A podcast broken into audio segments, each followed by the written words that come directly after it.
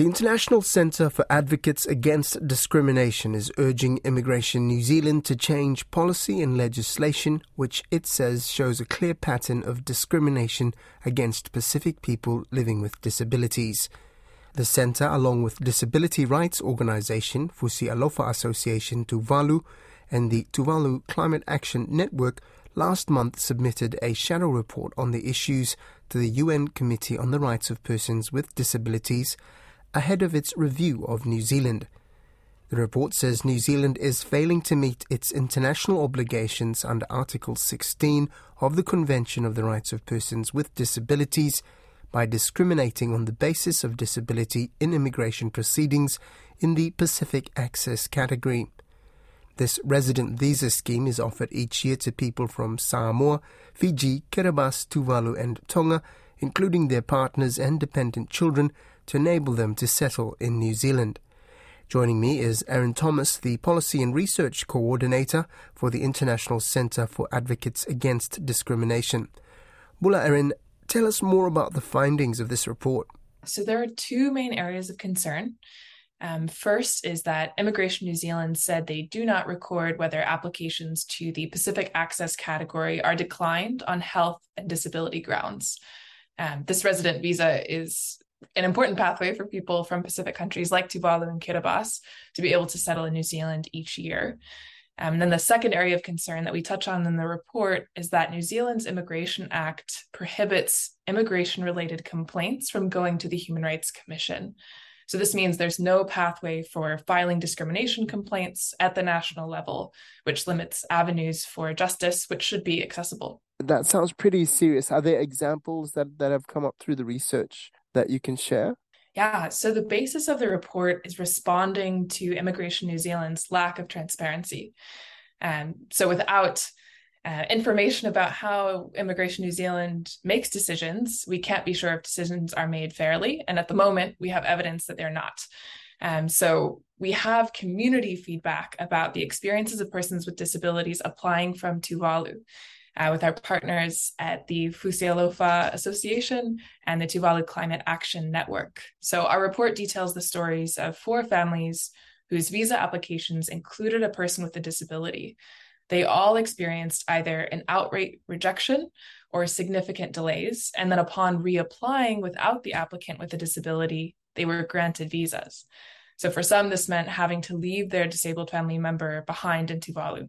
Man, um, I I had a bit of a, a touch on not this aspect of it, but um related aspects of the difficulties around this visa as well, where people are so happy that they've got it, you know, and then there's all these this huge checklist that they have to go through to, to get it here. So who would have I'm I'm just trying to think what would have like who would have advised them to actually leave out that family member to get to get through this process. It just sounds like a horrible decision to even have to think of. Yeah, with one or two of the families, they actually contacted Immigration New Zealand and were advised to just reapply. So after significant delays, um, naturally you would ask questions about why you're not getting a response from Immigration New Zealand about the status of your visa, and they just said, "Oh, reapply." Um, and sort of the talk in the community was that try reapplying without uh, for example, the disabled family member. And once that worked for one family, it started to reveal this discriminatory pattern from Immigration New Zealand, which they do not document on their end. Um, so unfortunately, it's come out of the community of what's actually happening.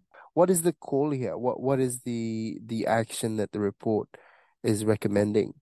Yeah, there are a number of recommendations, um, both around the acceptable standard of health policy, which is um, sort of the invasive questions that they ask around health and disability, which allow this discrimination to occur. Um, so we're calling for the removal of those aspects of the acceptable standard of health policy, um, especially the carve out for disability in the medical waiver section.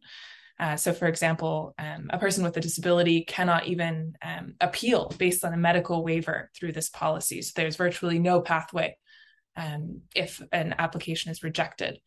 We're also calling for a reduction and or elimination in application fees, which can be quite prohibitive. You know, from the start, it can cost upwards of $1,000 to submit an application. And then when they ask you to reapply, it's an additional $1,000. um, to submit that. And then on a you know from a broader perspective, we also want uh, improved transparency from Immigration New Zealand about what's actually going on from their end, because clearly they have this information. And we also would like national level pathways through the Human Rights Commission to be able to file discrimination complaints um, in order to sort of have those pathways for justice. If anyone wants to read the report or access it, where can they find it? Uh, they can find it on the UN website or on the ICAD website as well. Um, we've reposted it um, and it's now publicly available um, under the Committee on the Rights of Persons with Disabilities review page. RNZ Pacific has put in a request for comment from Immigration New Zealand through MBIE on this story, but has so far gotten no reply.